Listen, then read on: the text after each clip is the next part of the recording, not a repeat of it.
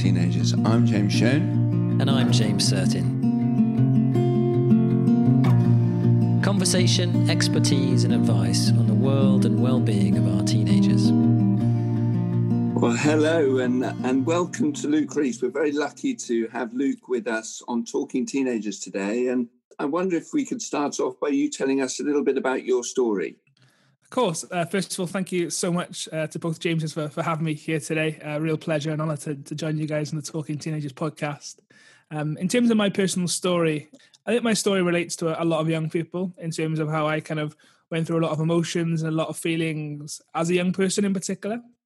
I'll always remember that in 2012, I was one decision away from a totally different life. And at that moment, in that present time, I didn't know what that decision was going to be. Now, flashback to all those years ago, I was suffering and, and losing a battle my anxiety and depression. I was suffering in silence. I used to pretend I was okay when in reality I wasn't. Being a, a six foot three stereotypical South Wales rugby lad, talking about your feelings and sharing your emotions just wasn't something that appeared natural. It was something that was always seen as if you had to hide. That led to a number of setbacks in my life how I viewed it was that a lot of teachers just thought that I was misbit chose to misbehave. A lot of my peers just thought I was putting on this act. Everyone looked at me and saw someone completely different, but when I looked in the mirror, I saw someone who wasn't me. I saw someone who was ashamed of what I was going through, who was embarrassed of why I was feeling like this and didn't have the answers. I'd always question myself of why do I feel like this? Why me? Because I've thought as if I was the only person that felt like this who, who suffered from mental health problems. So I did my very best to hide it. So every single day I chose to wear a mask. So rather than share my real feelings, I put a smile on my face and, and my nickname in school becomes Smiler. And if you ask any of my teachers going back, they'd always say I, am the smiliest kid about. They would never see me walking through the corridor without a smile on my face. Now, to everyone else looking in, into my world and looking into what I was going through, I was just a happy young child enjoying school who would of, often there and there misbehave. But the fact was, deep down, I was I was losing a battle, and I chose to hide that. And I hid that from everyone: my parents, my family, my friends. There was only one moment where I was my true self, and that was when I was playing sport.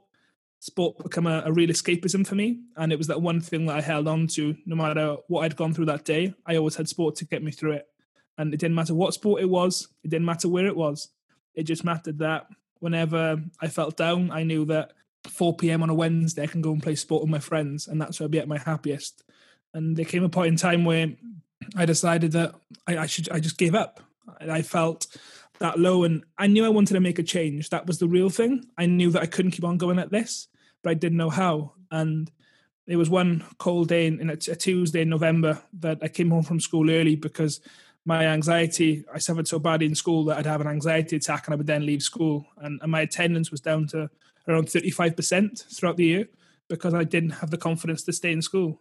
Can I just ask, for, for those of us listening, what, what's it like to go, you know, when you talk about your anxiety, can you, what's that like? Can you explain to, to us listening, you know, what, what does that feel like when you're suffering from extreme anxiety? So for me, anxiety was, was really that fear of the future and it was the fear of the unknown. As a young person, I used to love controlling things. In, in from my perspective, I used to thrive when I felt in control of a situation. However, when the control got taken away from me, that's when my anxiety would, would really start to, to kick in.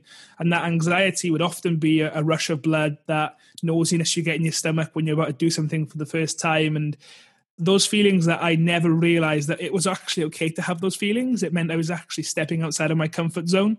But I didn't like that, and I didn't like that feeling at all. And because no one talked about it before, and I, I never heard anyone talk about it at my age, I thought that that was something that that meant I was something wrong with me. So instead of now where I chase for that that feeling of of stepping out your comfort zone and that you know that awesome time when you do something for the first time or try something new. Now I thrive for those situations as a young person. I used to run from them.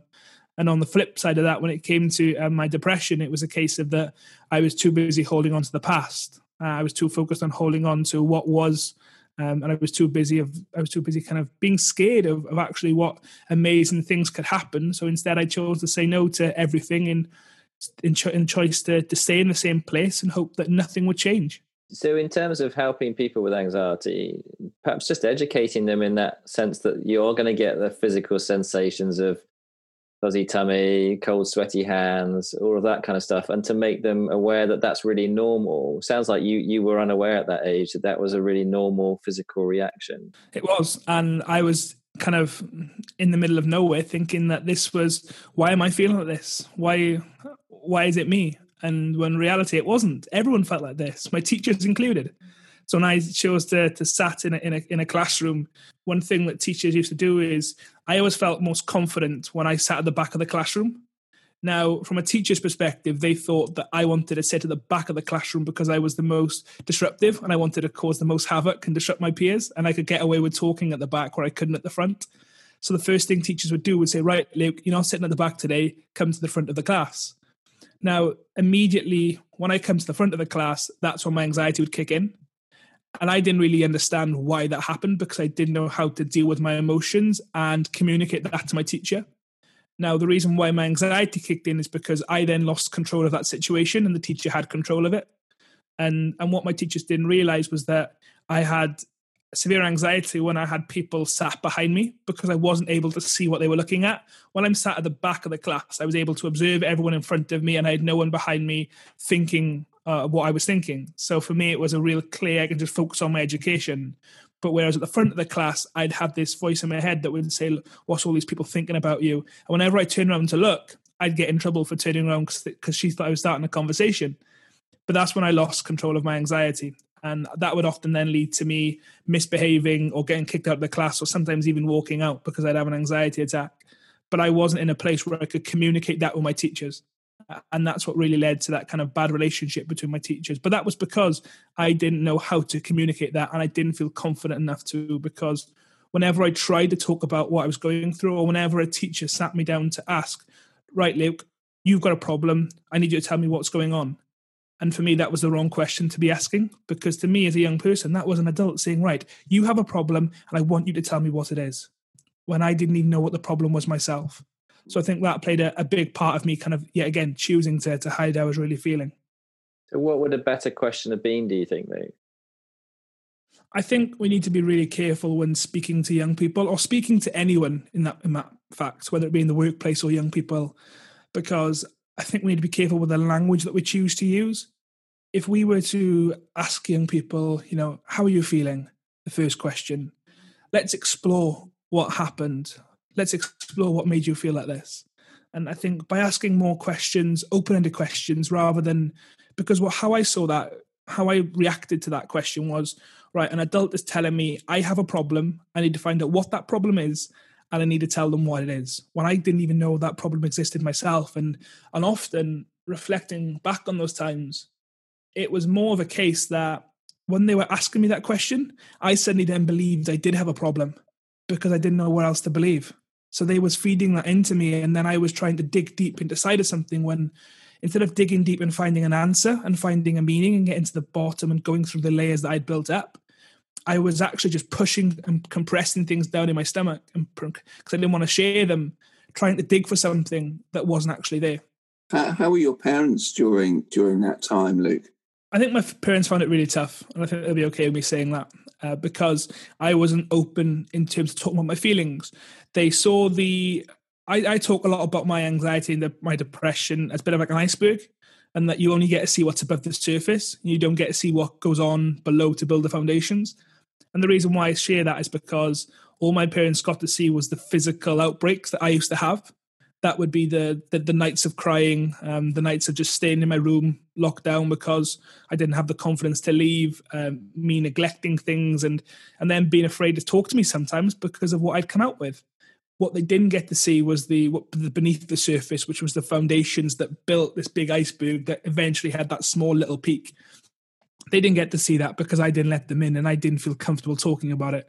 I guess that you're you know the position that you were in is very common for for a lot of young people in today's world and what what would be your advice to parents if they are looking at a child and thinking oh my child is not where they're meant to be what would my advice be to parents? I, th- I think I'll find out that answer um, when I become a parent for myself one day, and I have to go through that kind of emotions. But for me, the biggest thing that that I was grateful for that my parents was was, was patience, and they they didn't force answers out of me. I think the best thing that my parents did for me, and, and they still do today, is that if they can see physically that I'm not where I need to be, or not where I should be, or where I usually am on a day to day basis, they can physically identify that but I think what they did fantastically was they didn't make it a big taboo subject of that. They didn't go out of their way to make sure I was okay. Yes, they asked me if I how I was feeling, and they provided me the opportunity to talk. But then they just allowed me to do what was best for me. And I think sometimes when it comes down to dealing with emotions or dealing with mental health or, or, dealing with challenges, because we all have challenges through life. No one's life is one no smooth sail we all have to go through that adversity and resilience. But I think we have to find in ourselves what works best for us. And for me, locking myself in my bedroom for a couple of hours and just putting my head down was actually what was best for me. And if that's what's best for someone, then you need to allow them to do that. But as long as you provide them the opportunity to say, look, Luke, we're here for you. If you want to talk, we're always here, no matter what time or day. And for me, that was the most amazing thing because it meant that I could deal with my problems and my challenges on my own accord. But then when I felt comfortable and I accepted my emotions, I accepted how I was feeling, and I knew how to talk about them, then in that moment, I could then decide to leave my bedroom and go and open up and talk about it. So being patient, but also realizing that they're not going to answer your questions when you want them to be. It doesn't work like that. But as long as you're there for them, that's all that matters. It struck me that when you were talking about the importance of language, you were talking initially about the you, you've got a problem. And then when you said what would be helpful is let let us and actually part of what you're describing there is just asking the parent to be in on the journey but not necessarily trying to control it just be kind of riding alongside and stepping in and, and being a part of that journey and making sure that that young person knows that they're there but but not being a sort of you got this problem i'm going to help you and that kind of uh, distinction that's it. It's a continuous. It's it's something you need to work through. It's a relationship you need to manage. And as much as you'd love to have a perfect relationship 100 percent of the time, you know, that thing only happens in the movies and in fairy tales. It's a case of that we need to be a part of it together. And it's all about supporting one another. And i think the, the, the bit where my parents kind of felt as if that they lost contact with me was when i attempted to take my own life when my suicide I, I wrote a suicide note. And because i thought i had to give up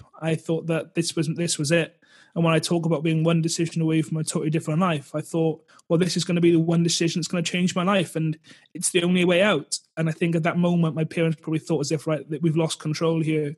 But actually, having gone through that night and having gone through that experience, on the flip side of that, there's probably more control than ever because they allowed me then, they realized that, right, okay, Luke's has gone to his deepest level. This is where we're at now. It can only go up. And then began the process of slowly, step by step, rebuilding and, and helping me to get help and support and, and working through it together.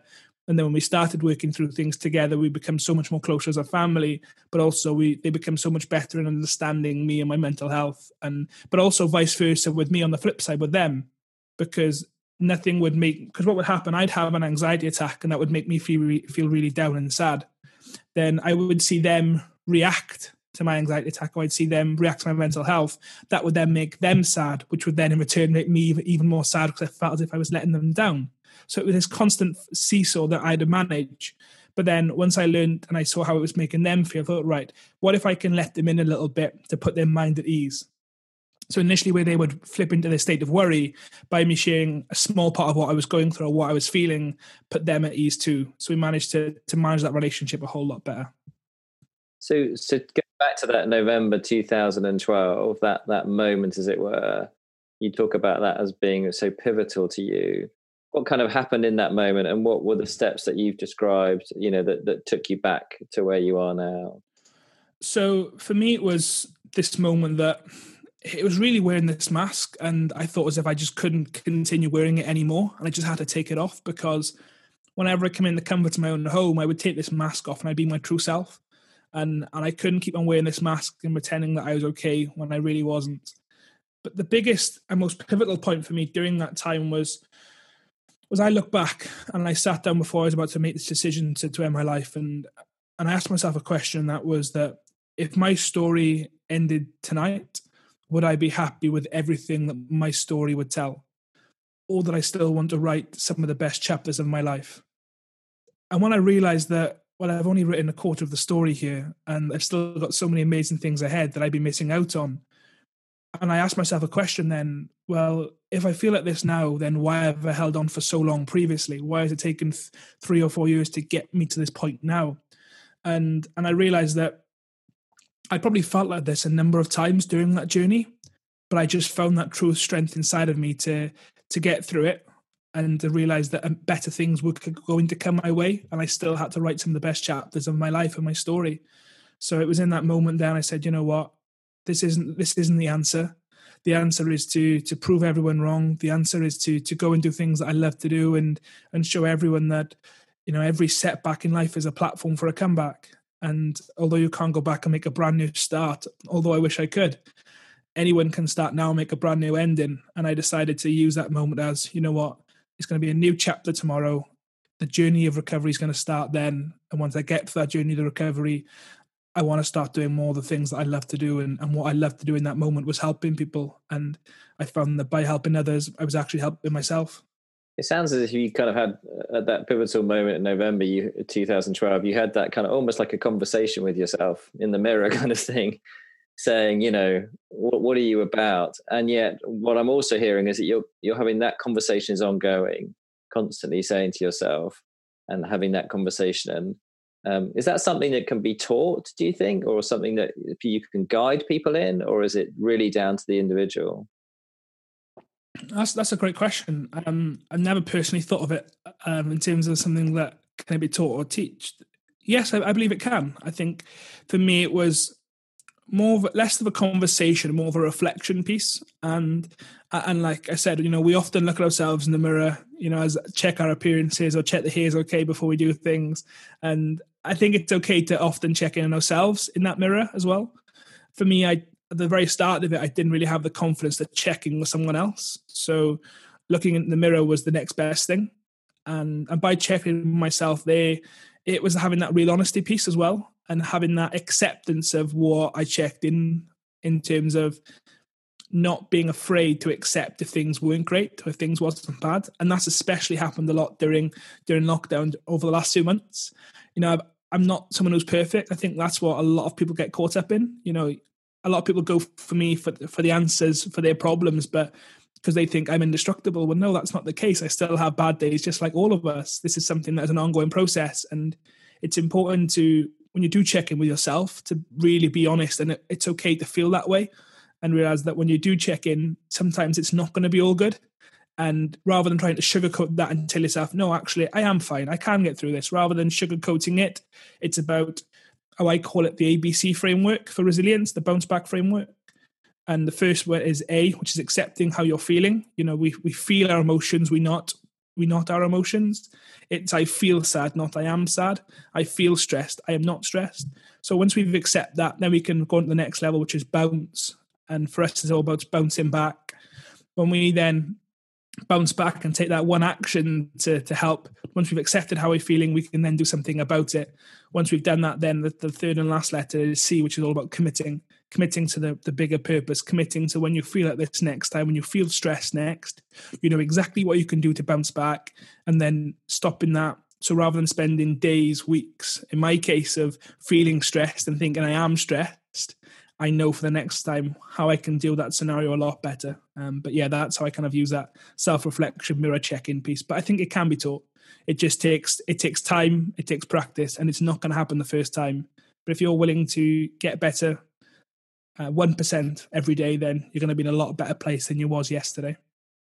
That's really helpful. I, I love that ABC. Part of the acceptance. I mean, two words that come up a lot in what you said are masks. I guess one other thing is in the mirror, you're looking, am I wearing a mask today or am I going to accept who I really am? But also that idea of emotion. And we often forget how powerful teenage emotions are in particular. I mean, they're powerful throughout your life, aren't they? But teenagers, uh, you know, some people, some parents can often be quite patronizing about, uh, you know, a teenager's emotion where actually they're often at their most powerful and strong at that time, aren't they? And I guess it's taking those two things seriously, the mask and the emotion, and that, that whole acceptance around that point is really helpful, I think. Thank you. I um, I'm, I'm really inspired by you, Luke, and and you know you're clearly quite an exceptional human being, and you deserve the the wonderful testimonies from people like Theresa May, which is amazing. Um, but I suppose I'm I'm kind of caught, and I'm thinking, you know, there's Luke, who obviously is quite an exceptional person and has responded to his travails and woes, but there are lots and lots of them out there, aren't there, who are all in the same position, and I don't think a lot of them have got what you've got, which is that sort of get up and go and and and determination. And so, what what what's your kind of advice to? I suppose you and I we're we're all in this sort of same place of trying to encourage parents and teachers to to do their best for young people. Is it simply always a case of just believe in yourself, or are there other things that you would suggest that that, that people should focus on? Mm. I think there's there's two answers to that question there. I think there's an answer from a young person's perspective, which I went through, and then there's a perspective that I've now gone through as a bit of a, of a teacher going to, going into schools and advice I can give for teachers and parents. Uh, I'll touch on the parents bit fit first because I think that's where the kind of biggest impact and where a lot of parents worry about. And I think you know we talk a lot about this self care, especially with young people and especially with people in the workplace it is essential for parents and for teachers to look after themselves because if they don't look after themselves, then it's only the young people or the children that will suffer. And how I like to elaborate on how the importance of self care is that the first thing we do when we get told on an, when on an airplane is that if the airplane was to have an emergency, the first thing you do is put the mask on yourself and then put the mask on the others. However, so many teachers and parents are so guilty of putting the mask on their children, on their on their young people first, rather than putting on themselves.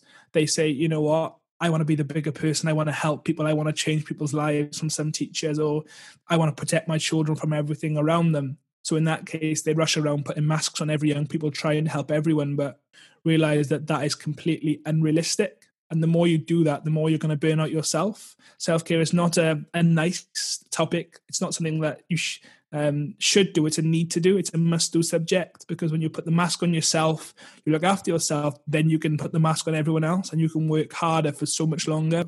For children, the biggest thing for me was taking really small steps. Whenever I tried to really make this change, or when I started to turn my life around, I always had these really big, outrageous goals that I'd always be willing to share with people because I was always that young person who really dared to dream. I didn't see challenges, I only saw opportunities. But what would happen was I'd set myself a goal and say, for example, I want to go out and run a, a half marathon, would be my goal. So I'd say, right, starting on Monday, I am going to run 10K. I'm going to eat healthy. I'm going to get up at six o'clock and go for a run. I'm going to do all of these things and I make these really big goals. Now, when Monday came and I try and run 5K and maybe I missed it or I didn't run as far as I wanted to or whatever, um, I missed my timer. I slept in. Suddenly, all of those goals I had that was going to start me on this road to recovery or start me on this goal to my half marathon completely was destroyed. So the most important thing I can say for young people is if they are going through it and they want to get somewhere where they're not now, then the most important thing you can do is break it down into small steps. Small steps, big priority. Make one small change every week and then make that the biggest priority. By doing the small things every week, you're going to build confidence, you're going to build courage in yourself. And all of a sudden, when you look back, it may not feel a lot of effort at the start, but it's going to make a massive difference when you zoom out and look at the perspective over a week. You do one thing every week, you're going to be a lot further far as you wanted to, as opposed to to maybe doing that one big task and maybe failing. So yeah, that's the biggest thing for me. Break things down, make them easy steps, but make it the biggest priority every week. And does that for parents is that kind of helping the children to just take those steps and sometimes be accountable, I guess, as well. And it's it's always a conversation. Sometimes I guess it's knowing your child, isn't it? Sometimes they'll want to do that on their own, and sometimes they'll want your support, and it's just being whatever they need in that moment, I guess. Mm, I think another thing with that as well is is vulnerability. I think as as parents and as teachers, we often shy from being vulnerable with our young people and being with our children because we see vulnerability as a threat. Where I see vulnerability as a weakness, sorry, as a strength. And when you are vulnerable with people when you put them in the situation that I've felt like that before. You empathize with them. You don't let them off the hook because of what they've been through, what their experiences are.